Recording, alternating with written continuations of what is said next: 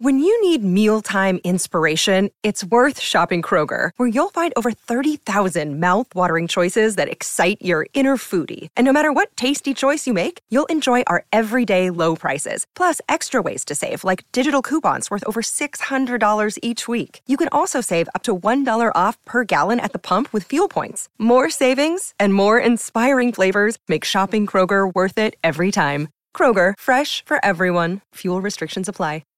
If you've got a thirst for knowledge that never quits, Brightside podcasts are just what you need. Whether you're into recent discoveries, space exploration, true stories, or useful tips for self-improvement, psychology, gadgets, or just your day-to-day routine, there's something for everyone. We're traveling through space at the speed of light.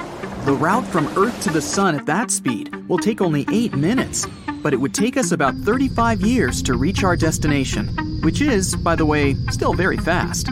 By comparison, a conventional rocket would take about six hundred thousand years to make the journey. And here we are. It's a star system suspiciously very similar to our own. And our scientists suspect that life could exist here, just like on Earth. A red dwarf, thirty percent the size and weight of the sun, lies at the heart of this star system. But these are the planets orbiting the star that interest us most. The first of these is L ninety-eight fifty-nine b. Its size is somewhere between Earth and Mars, but it's very light. It's only half the mass of Venus. But life is impossible on this rocky planet. It's too close to the star, and it's so hot, you'd burn a cake if you tried baking it on its surface. It's about one hundred degrees higher than the maximum of your oven. The planet makes a complete circle around its host star in just two days, compared to three hundred sixty-five for Earth. And it gets twenty-two times more energy than we get from the sun. So it's not only hot there, but there's a lot of dangerous radiation. The next planet is two point eight million miles from its host star. That's thirteen times closer than the distance from Mercury to the sun.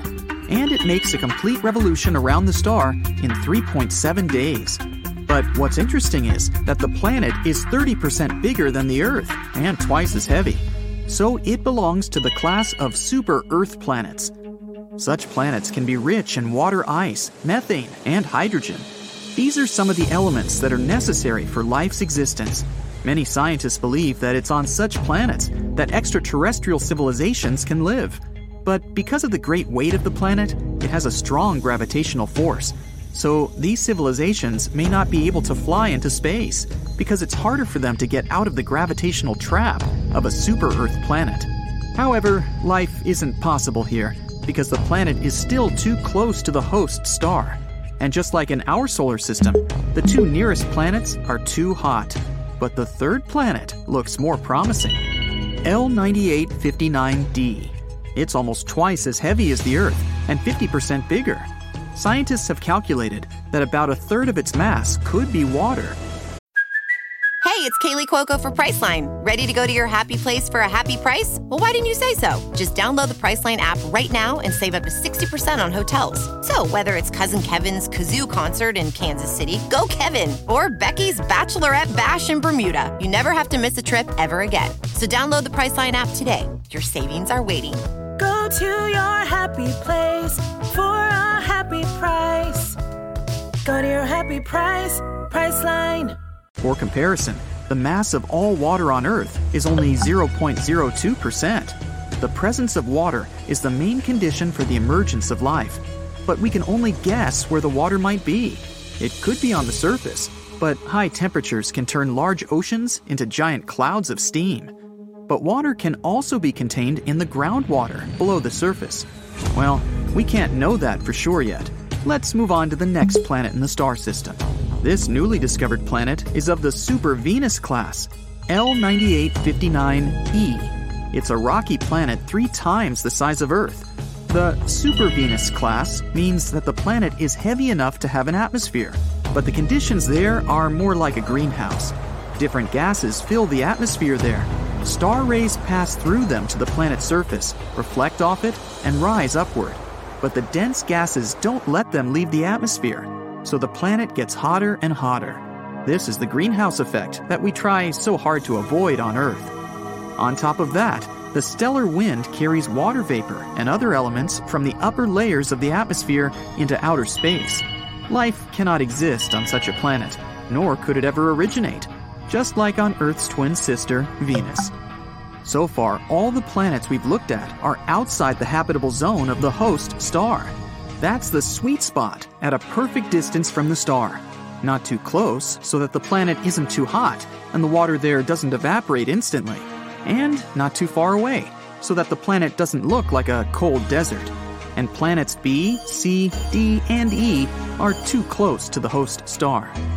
But there's another hypothetical planet F in this star system, located right in this sweet spot. This super-Earth candidate is two point five times heavier than our home planet. So we have hopes that it's a rocky world, just like the other planets in this star system. The weight of planet F is enough to have a dense atmosphere, and the temperature on its surface should be suitable for water to exist there in liquid form. The planet makes a complete circle around its host star in twenty-three days, which literally means it's New Year every three weeks. It isn't very likely, though, that there's a civilization there that celebrates it. Indeed, the very existence of this planet is very doubtful, because we still have no direct evidence. All the other planets have been discovered by the transit method. That's when we point our telescopes directly at a star and watch its brightness change. When there's a slight drop in the star's brightness, that's when a planet has passed between us and the star. Like this dot. We have a short period of time while the planet is in the background of the star to determine its size and speed. Sometimes we can observe such transits of Mercury and Venus on the solar disk. And there are at least twenty-nine potentially habitable planets out there in distant space that can observe Earth in the same way. About one thousand seven hundred fifteen stars within a few hundred light years are perfectly located for it. Each star has planets around it, but only twenty-nine of them are in the habitable zone. So there really could be life and an intelligent extraterrestrial. This episode is brought to you by Shopify. Whether you're selling a little or a lot, Shopify helps you do your thing, however you cha-ching. From the launch your online shop stage, all the way to the we just hit a million orders stage. No matter what stage you're in, Shopify's there to help you grow. Sign up for a one dollar per month trial period at shopify.com slash special offer, all lowercase. That's shopify.com slash special offer. Terrestrial civilization out there. If so, they could point their telescopes toward the sun and see a small dot pass across the solar disk. And they could have been making these observations for at least the last five thousand years. So they could see how our civilization was born and how we evolved. Moreover, these planets are close enough to pick up our radio signals and even television broadcasts. But it works both ways. Radio signals travel through space at the speed of light. We mastered this technology about one hundred years ago. So if there really is a civilization out there somewhere, we would pick up their signals too. But so far, it hasn't happened. So we have no proof of the existence of life on these planets. The discovery of a star system like L ninety-eight fifty-nine is very important to us because we're always looking for life outside of our solar system. And super-Earth class planets are even better suited for the origin of life than planet Earth itself. Such planets are sometimes called superhabitable. So some scientists think that Earth is a good place for life, but not the best. Superhabitable planets would have to be thirty percent larger than Earth and twice as heavy. This would create stronger gravity, which would make the atmosphere on the planet denser and with a higher concentration of oxygen.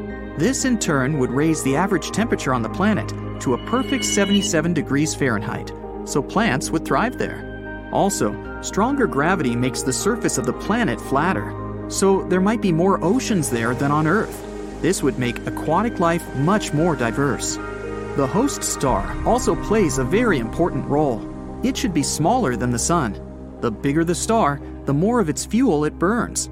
This means that the lifespan of such stars is much shorter. For example, the lifespan of the sun is about ten billion years, but a red dwarf can live up to thirty billion years. More time, more opportunity for the birth of life and evolution. So far, scientists have discovered twenty-four superabundant planets, but that still doesn't mean that there is life there for real.